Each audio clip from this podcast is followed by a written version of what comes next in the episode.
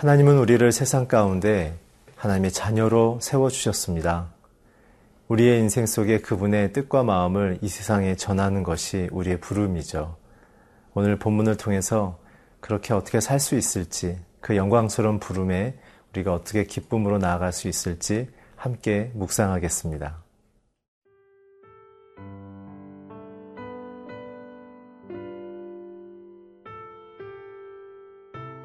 민수기 23장 27절에서 24장 11절 말씀입니다. 발락이 발람에게 또 이르되 오라 내가 너를 다른 곳으로 인도하리니 네가 거기서 나를 위하여 그들을 저주하기를 하나님이 혹시 기뻐하시리라 하고 발락이 발람을 인도하여 광야가 내려다 보이는 부올산 꼭대기에 이르니 발람이 발락에게 이르되 나를 위하여 여기 일곱 재단을 쌓고 거기 수송아지 일곱 마리와 순양 일곱 마리를 준비하소서. 발락이 발람의 말대로 행하여 각 재단에 수송아지와 순양을 드리니라.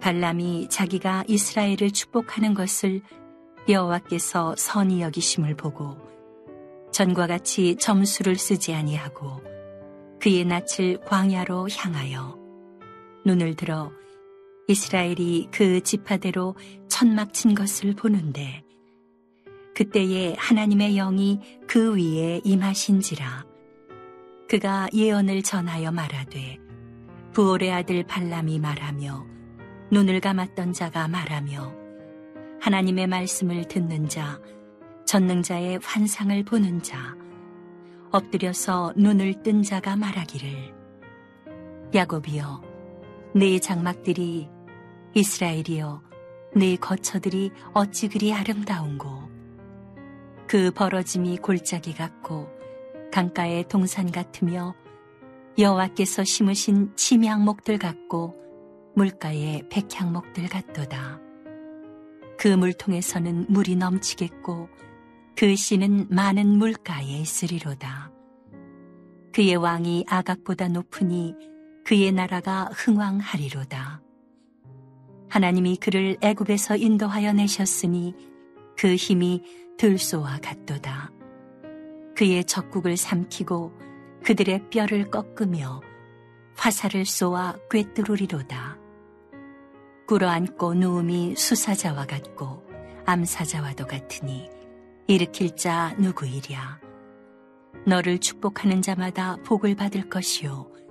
너를 저주하는 자마다 저주를 받을지로다. 발락이 발람에게 노하여 손뼉을 치며 말하되 내가 그대를 부른 것은 내 원수를 저주하라는 것이오늘 그대가 이같이 세번 그들을 축복하였도다. 그러므로 그대는 이제 그대의 곳으로 달아나라.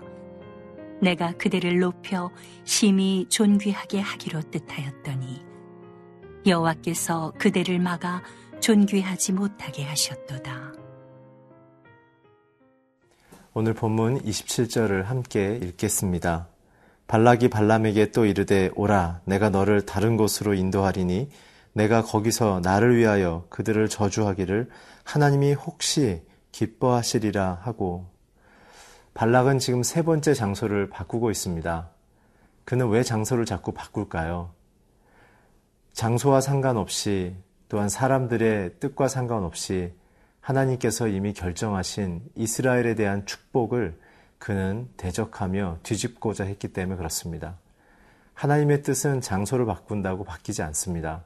그분의 뜻은 완전하며 그분의 뜻은 영원하기 때문에 그렇습니다. 저는 이 장면을 보면서 우리의 인생 속에 내 마음에 드는 생각, 목표, 계획이 정말 하나님께로부터 왔는지를 묵상해야 하는 것을 발견했습니다.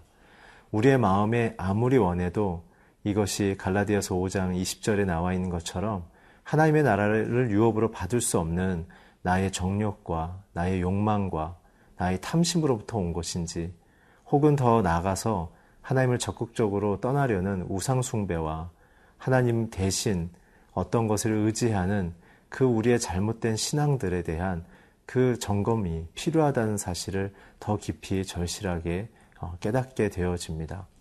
십계명의 1, 2계명은 나 외에 다른 신을 섬기지 말며 또한 우상에게 절하지 말라고 주님이 말씀하셨습니다. 신앙을 갖고 주님을 사랑하는 우리에게는 지극히 당연한 것 같지만 그러나 우리는 순간순간 발락처럼 내 인생의 상황 논리 때문에 사람들의 관계에 어떠한 계산 때문에 우리는 마음을 뺏기고 생각을 뺏겨서 하나님의 정하신 뜻을 알매도 불구하고 이렇게 계속 장소를 바꿔가며 자신의 뜻을 관철시키려는 노력을 하고 있지는 않은가 우리는 생각해 봐야 합니다. 특별히 발락이 오늘 본문에서는 새로운 표현을 씁니다. 첫 번째, 두 번째 장소에서는 발람에게 하나님께 그 저주의 그 주수를 행하도록 모든 것을 맡겼지만 오늘 본문에서는 그 저주함이 하나님께서 혹시 기뻐하실 수도 있지 않겠느냐는 영적인 해석과 주장을 하기 시작하죠. 저와 여러분의 입술 속에 하나님의 뜻이라는 표현을 할 때는 매우 조심하고 매우 많은 것을 하나님 앞에 확인해야 된다는 것입니다. 사랑하는 성도 여러분, 저와 여러분에게는 영적 분별력이 굉장히 필요합니다. 우리는 하나님이 정해 주신 그 복과 사랑을 받음으로 전달하는 통로입니다. 그 외에는 우리에게는 어떠한 권한도 없는 것이죠. 저와 여러분의 인생의 권위와 영향력이 생기는 그 핵심은 하나님이 정하신 뜻을 기쁘게 받아들이고 그것을 위하여 내 자신을 내어드리는 삶일 뿐입니다. 계속해서 24장 1절과 2절을 읽겠습니다. 발람이 자기가 이스라엘을 축복한 것을 여호와께서 선히 여기심을 보고 전과 같이 점수를 쓰지 아니하고 그의 낯을 광야로 향하여 눈을 들어 이스라엘이 그 지파대로 천막 친 것을 보는데 그때에 하나님의 영이 그 위에 임한지라. 발람, 발람도 세 번째 이 주수를 행하는 태도에서는 그에게도 좀 변화가 있었습니다. 이제는 주수를 쓰지 않은 모습을 통해 그가 하나님 앞에 어, 이 시간들을 보내고 있는 것을 발견했죠. 여기 본문에 보게 되면 여호와께서 선이 여기심을 봤다고 얘기합니다. 발람이 봤다는 뜻은 무엇입니까? 깨달았다는 뜻이죠. 자신의 이 주술의 점술의 자기의 표현과 자기의 의도성, 발락을 통하여 얻게 되는 부귀 영화에 대한 탐욕의 그, 그 기대치를 그가 잠시 내려놨다는 것입니다. 그랬을 때 여호와의 영이 그에게 임했다는 것을 그가 경험했습니다. 여러분, 우리의 의도와 우리의 어, 계획을 포기하는 순간 하나님은 일하기 시작하십니다. 우리의 끝이 하나님의 시작이란 것이죠. 사랑하는 성도 여러분, 우리의 뜻과 의지와 계산보다 하나님의 뜻과 그 결정이 더 높고 위대하다는 것을 우리가 잊지 말아야 합니다. 예수님께서 말씀하셨습니다. 하늘이 땅보다 저렇게 높음처럼 하나님은 너희들보다 저렇게 높은 생각을 갖고 계신다. 사랑하는 성도 여러분, 오늘 우리에게 축복의 자녀로 부르신 그리고 그 축복의 내용을 약속하신 하나님만을 의지하며 섬기며 나아갈 때 상황 논리로부터 주어지는 두려움과 탐심으로부터 우리는 자유로울 수 있습니다. 오늘 그렇게 복된 자녀로 살아가는 저와 여러분이 되기를 주의 이름으로 축복합니다.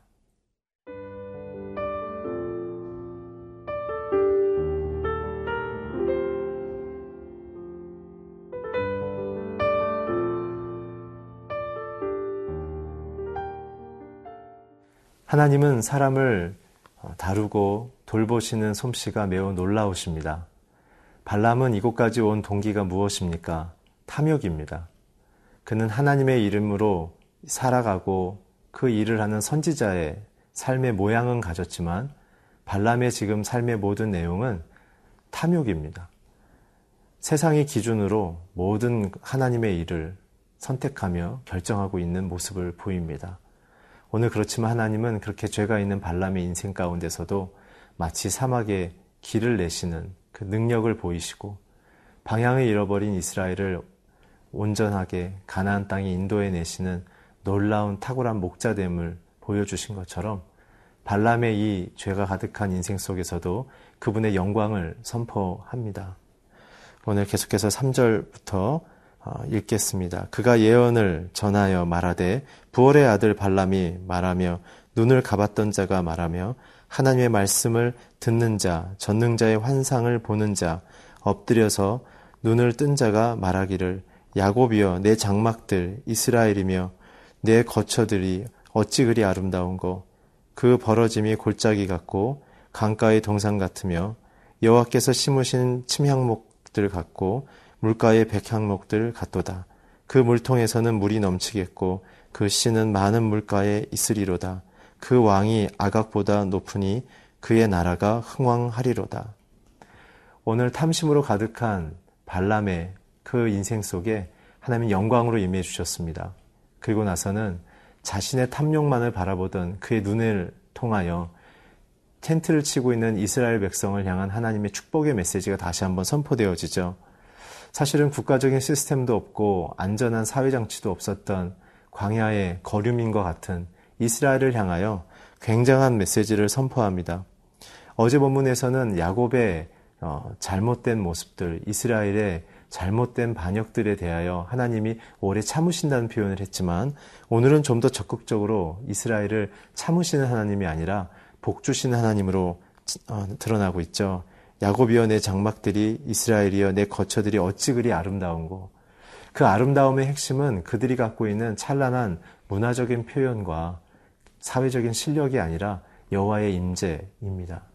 사랑하는 성도 여러분, 우리는 우리가 갖고 있는 모습이 부족하고 연약해도 중요한 것은 우리 안에 임하신 그 하나님의 임재를 통하여 우린 세상에 보냄 받은 자들이라는 사실을 기억하시기 바랍니다. 우리가 갖고 있는 실력과 우리가 갖고 있는 내용성으로 세상에 쓰는 것이 아니라 하나님께서 우리에게 주신 그분의 성품, 지혜, 사랑, 그리고 이 세상에 대한 창조와 통치에 대한 하나님의 그 권능을 믿는 자녀들의 그 선언과 삶의 모습을 통해 세상은 우리를, 우리를 통해서 하나님은 누구이시고 그분은 살아계신다는 사실을 발견하게 되는 것이죠. 오늘 우리가 갖고 있는 조건으로 하나님의 일을 제한하지 마십시오. 또한 우리가 갖고 있는 실력으로 우리의 미래에 이루실 하나님의 그 계획을 의심하지 마십시오. 오늘 주님은 가진 것이 없는 이스라엘을 향하여 가장 힘이 강한 이 모압의 왕의 눈에 그의 귀에 하나님의 능력을 선언하고 있습니다. 8절부터 아, 9절까지 한 번 더 읽겠습니다. 하나님이 그를 애굽에서 인도하여 내셨으니 그 힘이 들소와 같도다. 그의 적국을 삼키고 그들의 뼈를 꺾으며 화살로 쏘아 꿰뚫이로다. 꿇어앉고 누움이 수사자와 같고 암사자도 같으니 일으킬 자 누구랴 너를 축복하는 자마다 복을 받을 것이요 너를 저주하는 자마다 저주를 받을지로다. 아브라함에게 허락하신 창세기 12장에 있는 그 3절에 있는 축복의 그 권능이 이 이스라엘을 향하여 계속 흘러가고 있는 모습을 우리는 볼 수 있습니다. 이제 이스라엘은 축복을 받은 자뿐만 아니라 축복을 흘려보낸 자로 세상에 세워지고 나아가고 있습니다. 사랑하는 성도 여러분, 발락처럼 우리의 인생을 공격하고 저주하려는 자들이 있다 할지라도 중요한 것은 저와 여러분을 하나님께서 세상에 축복을 받은 자녀로 또한 축복을 전하는 자녀로 세우셨다는 것을 기도하며 말씀 가운데 확신하고 흔들림 없이 살아가십시길 바랍니다. 오늘 우리는 그렇게 복된 인생입니다. 오늘 그 하나님과 함께 축복을 세상에 전하는 귀한 자녀로 살아가시기를 주의 이름으로 축복합니다. 기도하겠습니다. 하나님, 우리를 위하여 베푸신 이 놀라운 복과 사랑, 또한 하나님과 그리스도의 십자가의 사랑을 보이기를 원해서 우리의 인생 가운데 하나님이 부으신 놀라운 복을 또한 감사드립니다. 그 복을 전하는 인생으로 살게 하여 주시옵소서 예수 그리스도의 이름으로 기도했습니다. 아멘.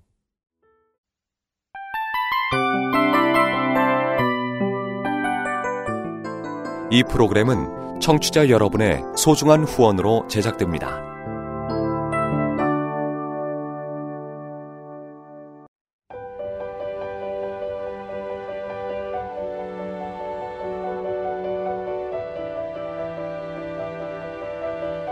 세상에는 수많은 교회들이 있지만 더 깊이 있는 말씀 강해를 찾기 위해 크기로만 교회를 선정하지 않습니다. 보다 좋은 영적 콘텐츠를 더 많이 나누기 위해 방송비를 받지 않습니다. 1년 365일 복음만 전하고 싶어서 우리는 광고를 하지 않습니다. 온누리의 복음을 땅끝까지 CGN TV와 함께 땅끝 성교사가 되주세요